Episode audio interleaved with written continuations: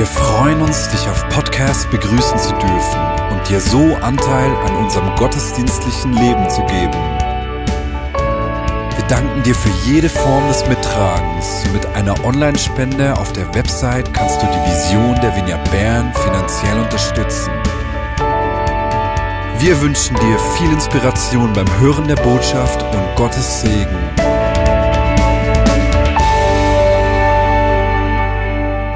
Hallo zusammen, auch von meiner und Selinas Seite. Wir freuen uns, dass wir heute zusammen den Segnungsgottesdienst feiern dürfen. Wir werden heute um 17 Uhr ähm, unsere Schulabgänger segnen. Und, aber ich denke, es ist nicht nur für sie ein neuer Abschnitt, sondern immer wieder, auch in unserem Leben, gibt es Momente, wo wir etwas Neues beginnen. Vielleicht ist es ein neuer Job, vielleicht ist es irgendwie eine neue Freundschaft. Es gibt immer wieder so Momente, wo etwas Neues beginnt. Und ja, wir möchten euch einfach ermutigen, in diesen neuen Seasons, ähm, ja, einfach zu wissen, dass Gott uns nahe ist und uns begleitet während diesen Zeiten. Ja, bald sind Sommerferien. Ich freue mich, denn Selina und ich, wir gehen zusammen mit einigen von euch von der Vineyard Bern nach Spanien. Und egal, ob du dieses Jahr in die Ferien ins Ausland gehst oder nicht, wir möchten euch jetzt mitnehmen auf eine Reise. Und zwar zuerst mal 2000 Jahre zurück und dann nach Athen, Griechenland. Ja, wir befinden uns auf einem Marktplatz, wo es ganz viele Leute hat. Die Sonne ist wohlig warm auf unsere Haut am Scheinen. Es gibt Olivenverkäufer, es riecht nach frischen Gewürzen, nach Feta-Käse und anderen Dingen und auf diesem Marktplatz, da haben wir Leute, die spielen die Gitarre. Ähm, es ist ein riesiges Rumherum. Es gibt Statuen für Zeus, für Artemis und im Hintergrund ist die Akropolis zu sehen. Ja, und mitten auf diesem Marktplatz da ist Paulus. Und ja, wir möchten einfach zuerst kurz uns überlegen, hey, wer ist eigentlich dieser Paulus? Paulus, der ist ein Pharisäer. Er ähm, hat Leute, Christen verfolgt und ja, er, er ist aufgewachsen in einer Familie, wo die Tora sehr wichtig war. Als Kind hat er bereits ähm, Teile der Bibel auswendig gelernt und ihm war es sehr wichtig, dieses Gesetz genauso zu befolgen. Und deswegen hat er auch Christen verfolgt. Aber plötzlich hatte er eine Begegnung, eine lebensverändernde Begegnung mit Jesus. Und ihm ist irgendwie aufgegangen, dass es nicht darum geht, ein politischen Frieden in Israel zu erhalten, sondern dass eben Jesus Frieden zwischen Menschen und Gott geschaffen hat. In Israel, da war es so, dass Leute, ähm, also da waren römische Leute, die hatten die Übersicht über das, über über die Politik, über was dort so im Land geschieht. Und eben die Pharisäer, die haben geglaubt, dass ein Retter kommen wird, der politischen Frieden bringen wird. Und in dieser Begegnung, die Paulus da hatte, hat er eben gemerkt, dass es gar nicht um diesen politischen Frieden gibt, sondern dass eben Jesus einen anderen Frieden bringen wird. Er ist der König der Könige. Und so ist Paulus auf diesem Marktplatz und erzählt den Leuten, die auch dort sind, dem Olivenverkäufer, den verschiedenen Leuten, was er eben in dieser Begegnung erlebt hat. Ja, er, er erzählt den Leuten, von, von dieser Trennung, die eben ist zwischen Gott und den Menschen und wie Jesus eine Brücke gebaut hat, dass Frieden entstehen kann zwischen jeder Person und Gott. Und er erzählt von der lebensverändernden Begegnung, die er gehabt, hat. Und dass es nicht, bei Jesus nicht um einen König geht, wo eben eine Zeit festgelegt ist, sondern um einen König, der eben Zeiten überschreitet. Es ist, Jesus ist derselbe König wie damals in Athen, wie er auch heute noch ist. Und für in unserem Alltag bedeutet dies, dass er der König ist an unserem Arbeitsplatz, dort, wo schwierige Situationen sind. Er hat es in der Hand. Und was mich begeistert ist, dass dieser Jesus, der hat ein Leben hier auf der Erde gelebt. Und da hat er ähm, auch erlebt, wie Dinge eben nicht so laufen, wie wir uns das vielleicht wünschen. Er wurde von Freunden verstoßen. Er hatte schwierige Auseinandersetzungen mit Leuten. Und das macht ihn nahbar für uns. Deswegen kann er auch nachfühlen, wie es eben ist, wenn Situationen vielleicht schwieriger sind. Und Paulus erzählt da auf dem Marktplatz den Leuten von diesem Jesus und Philosophen, die werden aufmerksam auf die Neuigkeiten, die er da erzählt. Weil in ihren Augen in den, oder in den Ohren der Athener klingt es irgendwie komisch, so von einem Gott zu hören, der da persönlich ist. Und ja, sie, wie sie sind, die Griechen sehr neugierig, ähm, sagen sie zu Paulus, hey, komm doch zum Areopag. Das ist so ein Kalksteinhügel in Athen, wo, wo sie eben Leute anhören, wo Neuigkeiten erzählen. Und was Paulus den Leuten gesagt hat, das wird euch jetzt gerade Selina erzählen. Bürger von Athen, ich habe mich mit eigenen Augen davon überzeugen können, dass ihr außergewöhnlich religiöse Leute seid. Als ich nämlich durch die Straßen eurer Stadt ging und mir eure Heiligtümer ansah, stieß ich auf einen Altar mit der Inschrift für einen unbekannten Gott. Ihr verehrt also ein göttliches Wesen, ohne es zu kennen. Nun, gerade diese euch unbekannte Gottheit verkünde ich euch. Meine Botschaft handelt von dem Gott, der die ganze Welt mit allem, was darin ist, geschaffen hat. Er, der Herr über Himmel und Erde, wohnt nicht in Tempeln, die von Menschen erbaut wurden.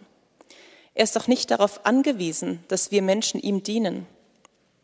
Nicht er ist von uns abhängig, sondern wir von ihm.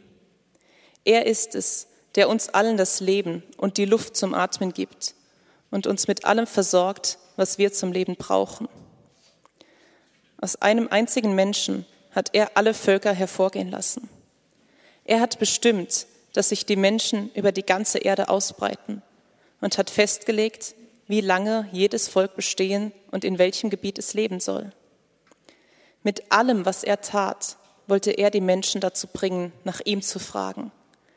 Er wollte, dass sie, wenn irgend möglich, in Kontakt mit ihm kommen und ihn finden. Er ist ja für keinen von uns in unerreichbarer Ferne. Denn in ihm, dessen Gegenwart alles durchdringt, leben wir, bestehen wir und sind wir. Oder, wie es einige eurer eigenen Dichter ausgedrückt haben, er ist es, von dem wir abstammen. Die Rede geht dann noch ein gutes Stück weiter, aber wir wollen uns heute auf den Teil beschränken, den ich gerade vorgelesen habe. Paulus stellt den Menschen in Athen Jesus vor. Und er beginnt mit etwas, was die Athener gut kennen, nämlich mit den vielen Heiligtümern, die verschiedene Götter verehren. Und auch in unserem Leben gibt es immer wieder Dinge, die zu Göttern werden können und wo wir uns entscheiden müssen, worauf wir unser Vertrauen setzen, wo wir unsere Sicherheit suchen, wo wir Bestätigung suchen. Hey, wo suchst du deine Sicherheit? Worauf setzt du dein Vertrauen? Ist es Erfolg oder ist es, dass du anderen gefällst? Woher erwartest du dein Glück? Wenn wir uns hier immer wieder dazu entscheiden, unseren Fokus auf den König Jesus zu setzen, dann verändert das unsere Perspektive. Weil wenn wir uns entscheiden und wenn wir fest in unserem Innern davon überzeugt sind und glauben, dass er der König ist und dass er den Plan hat, dann werden wir zu den Menschen, als die er uns geschaffen hat.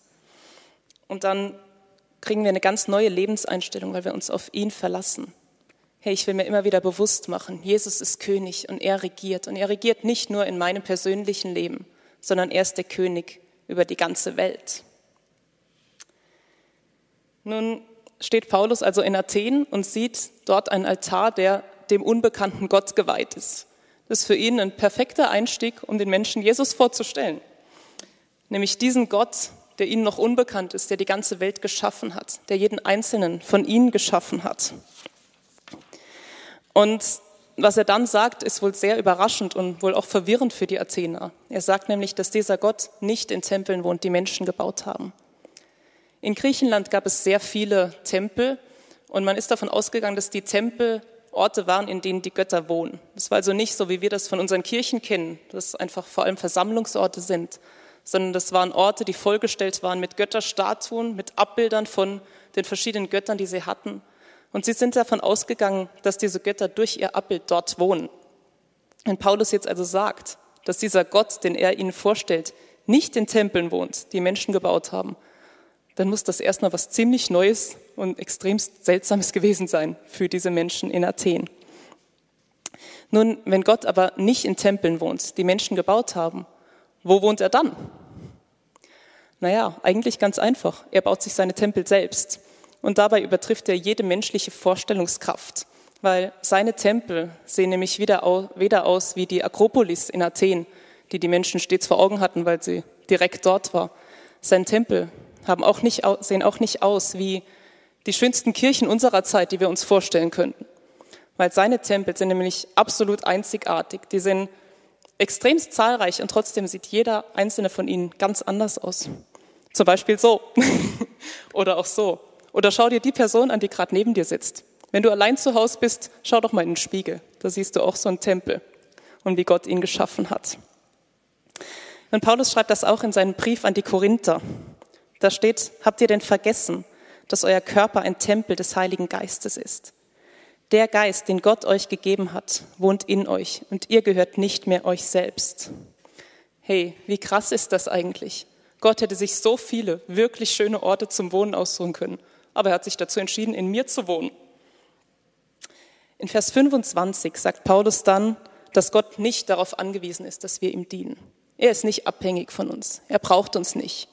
Aber weil er uns geschaffen hat und weil er uns die Luft zum Atmen gibt, sind wir völlig abhängig von ihm, weil wir ohne ihn gar nicht existieren würden.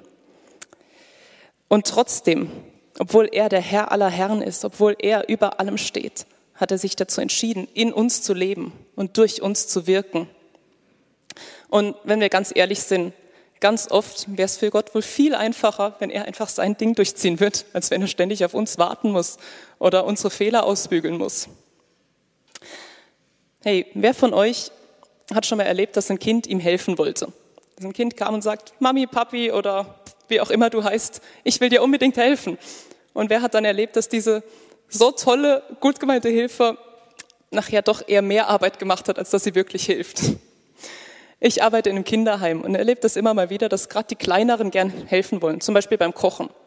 Jetzt dauert es aber doch um einiges länger, bis so eine Fünfjährige eine Karotte geschält hat, als wenn ich das halt schnell selber mache. Oder wenn sie einen Kuchen verziert, gibt es danach so eine große Sauerei, die ich wegputzen muss, dass es viel mehr Aufwand ist, als wenn ich selber machen würde. Und trotzdem entscheiden wir uns immer dazu, immer wieder dazu, dass Kinder uns helfen dürfen, dass wir mit ihnen Zeit verbringen, dass wir die Dinge gemeinsam tun. Weil es halt eben nicht in erster Linie um das Produkt geht oder um die Zeit, dass es schnell gehen muss, sondern weil es in erster Linie um Beziehung geht, weil es darum geht, Dinge gemeinsam zu machen. Und natürlich auch, weil das Kind so auch was lernen kann, sonst wird es nicht lernen, wie man diese Karotte schält. Hey, und ich glaube, dass es bei Gott ganz genauso ist. Gott hat sich entschieden, dass er uns brauchen will, obwohl er uns überhaupt gar nicht bräuchte. Weil es ihm einfach nicht um Perfektion geht, weil es, um nicht, weil es ihm nicht um das geht, was dabei rauskommt, sondern weil es ihm um Beziehung geht und weil es ihm darum geht, Zeit mit uns zu verbringen. Er will uns als Partner haben in seiner Schöpfung. Und weil er uns als diese Partner haben will, als seine Freunde, und nicht einfach als Diener, ist es ihm wichtig, dass wir nicht nur wissen, was sein Wille ist, dass wir nicht nur wissen, was er will, sondern dass wir es wirklich verstehen, dass wir seine Gedanken kennen, weil er mit uns Beziehung haben will und weil er das mit uns teilen will. Und eben weil er sich diese Beziehung wünscht, führt er uns auch immer wieder an Orte, an Punkte in unserem Leben, wo wir nach ihm fragen. Und da übergebe ich wieder. Genau. Ja, und genauso wie Selina mit Kindern an ihrem Arbeitsplatz ähm, Karotten schält und ihnen hilft, ähm, Prozesse durchzugehen, genauso will auch Gott mit uns einen Weg gehen. Er freut sich daran, wenn wir uns an ihm orientieren. Und genauso wie für die Athener ist es auch für uns immer wieder eine Frage, hey, auf was setzen wir unser Vertrauen? Woran orientieren wir uns? Auf wen oder was setzt du deine Sicherheit? Worauf richtest du dein Leben aus? Ist es irgendwie Erfolg oder dass du vor anderen Leuten gut dastehen willst? Was ist das, worauf du deine Sicherheit setzt? Woran orientierst du dich? Ja, Paulus hat Gott als Herr, als Herrscher von Himmel und Erde vorgestellt als den, der über alles herrscht und trotzdem will er Beziehung mit uns haben. Trotzdem schaut er uns als Partner an. Und er sagt, hey, er, er möchte, dass wir uns nach ihm fragen, dass wir ihn suchen. Er ist nicht unerreichbar fern. Und egal, also es ist ja so, genau jetzt kommt ein persönliches Beispiel, Entschuldigung. Ähm, wenn ich jetzt meinen Autoschlüssel verliere und ähm, ja, und es ist mir egal, dass ich ihn verloren habe, dann suche ich den nicht. Dann, dann weiß ich, der ist wahrscheinlich irgendwo in meiner Wohnung, aber ich muss ihn jetzt gerade nicht suchen. Aber sobald ich das Auto brauchen will, da da muss ich ihn suchen gehen und ich werde ihn finden. Und ich glaube auch genauso ähm, ist es mit Gott. Er ist da und ich darf ihn suchen und ihn auch finden. Er ist nicht unerreichbar fern. Er lässt sich von uns finden ähm, und es ehrt ihn auch, wenn wir ihn suchen.